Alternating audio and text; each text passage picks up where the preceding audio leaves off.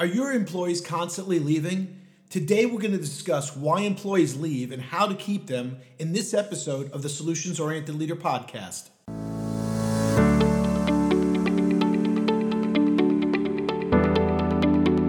Welcome to the Solutions Oriented Leader podcast. I'm Dr. Rick Goodman, international leadership expert and author of the book, The Solutions Oriented Leader, your comprehensive guide to achieve world class results. Each week, we'll be bringing you inspiring leaders and messages to help you develop your solutions oriented mindset for success. So, if you're ready to become part of the solutions revolution, let's get started right now.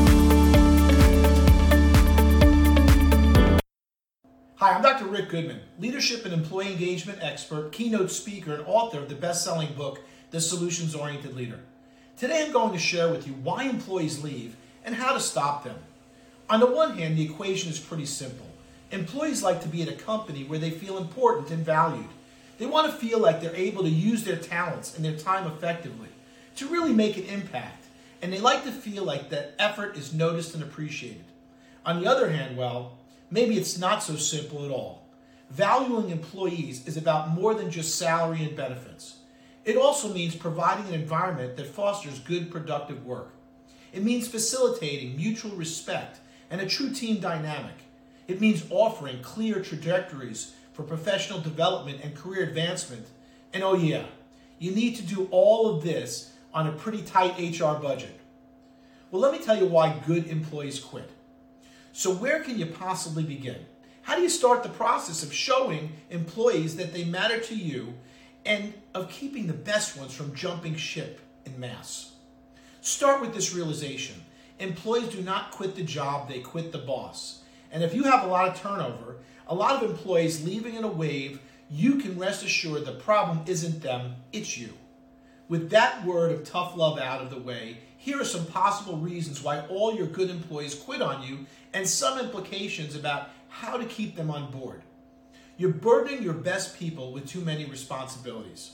I recently met an accountant who was obviously supremely gifted, exceptionally good at her job. As a corporate bookkeeper, she was invaluable. But then, when the company's HR manager quit, this amazing accountant was also given HR responsibilities, even though she didn't want them, didn't have any background in that field, and frankly didn't have the time. So now she's not able to devote herself to accounting excellence and she's deeply unhappy in her work. Do you see the problem? When you have a, cre- a great employee, make sure you give them that employee that freedom to do what he or she does best rather than overloading them with duties. You're a micromanager. Many executives and managers are perfectionists by nature. That's great.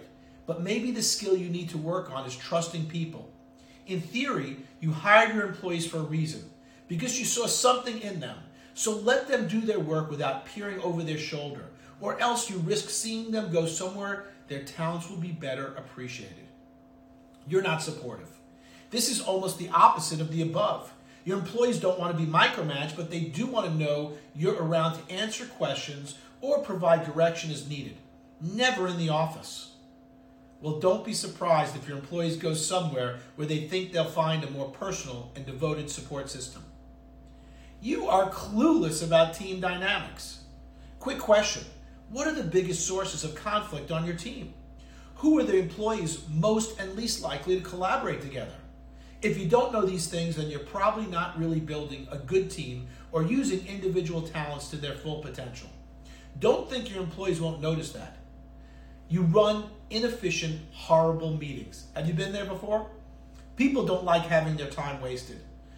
You don't communicate your vision. Your employees want to feel like they have a role in something bigger. But if you're oriented on tasks and not the big picture, your employees will just feel like pawns in your own secret game. These are just some of the behaviors that can cause great employees to grow frustrated and to leave your company in waves. So, if you want to prevent that from happening, prevent these behaviors from becoming habits. And if you need some help with employee retention, contact me immediately so we can provide you solutions to stop the bleeding and keep your best people. You can reach me directly at info at rickgoodman.com and in the subject line put retention. Till the next time, I look forward to you soon and stop those people leaving in waves because you can, as long as you do the right thing. This is Dr. Rick Goodman saying go out there and make it happen. To learn more about solutions oriented leadership, please visit our website at rickgoodman.com or feel free to email me at info at rickgoodman.com and please subscribe to the Solutions Oriented Leader on iTunes or your favorite podcast app to get your weekly episodes automatically.